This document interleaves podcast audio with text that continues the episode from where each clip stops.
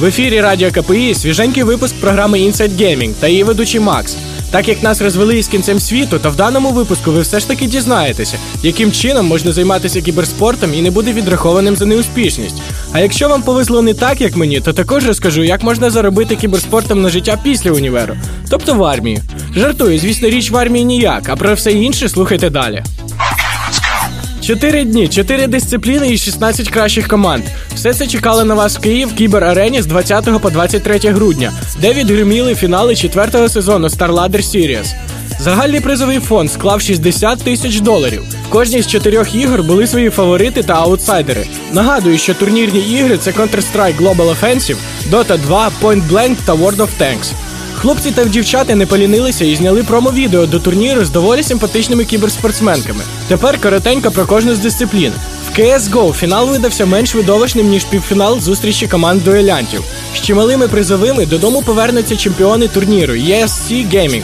Virtus Pro зайняли друге місце. Бронза за французами з Imaginary. В дисципліні Point Blank трапився неприємний казус. Геймери та адміни були на позиціях, коли виявилося, що сервери недоступні, тому ігри в даній дисципліні було не один раз перенесено. Ситуація склалася доволі напружена, проте фінал видався на славу. Rockskiss та Z Nation зійшлися у суперфінальному двобої, де у додаткових раундах сильнішими все ж стали Рокси. Що сказати про танкістів? Більше чемпіонських титулів, ніж у команди Rush, є лише у команди Na'Vi в Dota 2. У танковій битві зустрілися два одвічні суперники RR Unity та саме Rush. Гравці другої команди і стали трьохкратними чемпіонами. Найсмачніше на кінець. В Dota 2 Na'Vi знову показали, як треба грати. А боролися вони проти не менш відомої команди Empire. Четвертий сезон StarLadder завершено. Більше новин про турнір на порталі starladder.tv.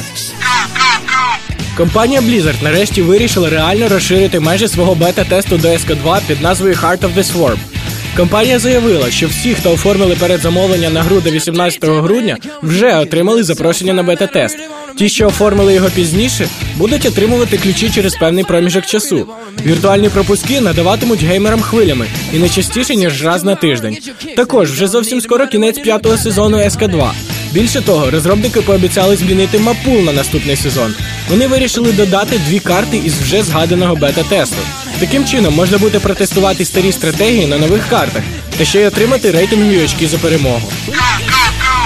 Ламати не будувати, подумав білоруський хакер і все ж таки зламав сервера гри Heroes of Nevers. Виявляється, в Білорусі є комп'ютери та інтернет. Найпримітніші аккаунти кіберзлодій продав. На досягнутому він не збирається зупинятись і доволі зухвало заявив, що зробить це ще раз, щоб перевірити, чи прийме компанія розробник якісь міри. В свою чергу сама компанія під назвою S2 Games попросила користувачів змінити паролі. Зі слів хакера ясно те, що захисту у хон практично не було. Навіть дивно, що саме білоруський хакер виявився першим, хто зламав сервера цієї гри. Після другої атаки на хон білорус пообіцяв пробити захист серверів League of Legends. Riot Games поки що мовчать, але на мою думку, гравцям LoL варто було б також змінити паролі.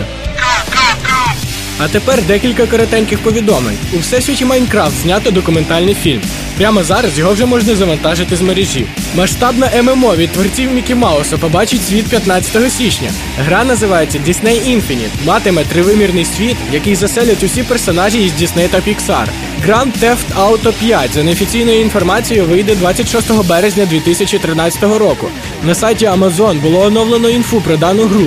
Судячи з якої, крім їзди на авто, літання на літаках та плавання на катерах, ми зможемо попірнати з аквалангом, позанурюватися на субмарині та завести собі злого пса. І на завершення в Нью-Йорку правоохоронці заарештували Маріо. Під костюмом ховався 34-літній житель США, який заробляв на фото з туристами. Фальшивого водопровідника заарештували за домагання до 58-річної жительки, а при обшуку ще й марихуану знайшли. Передноворічний випуск програми Inside Gaming досягнув свого завершення. Повтори випусків програми, як завжди, на сайті Радіо КПІ. Більше ігрових новин та кіберспортивних цікавинок в пабліку ВКонтакті слеш КПІ Геймінг. А на рахунок заробітку в кіберспорті, то тут все просто. Але я передумав вам про це розказувати. Чекайте нових випусків у 2013 році. Всім веселих свят та легкої сесії. З вами був Макс, a.k.a. Ghost. Good luck, have fun! and in the frosty air.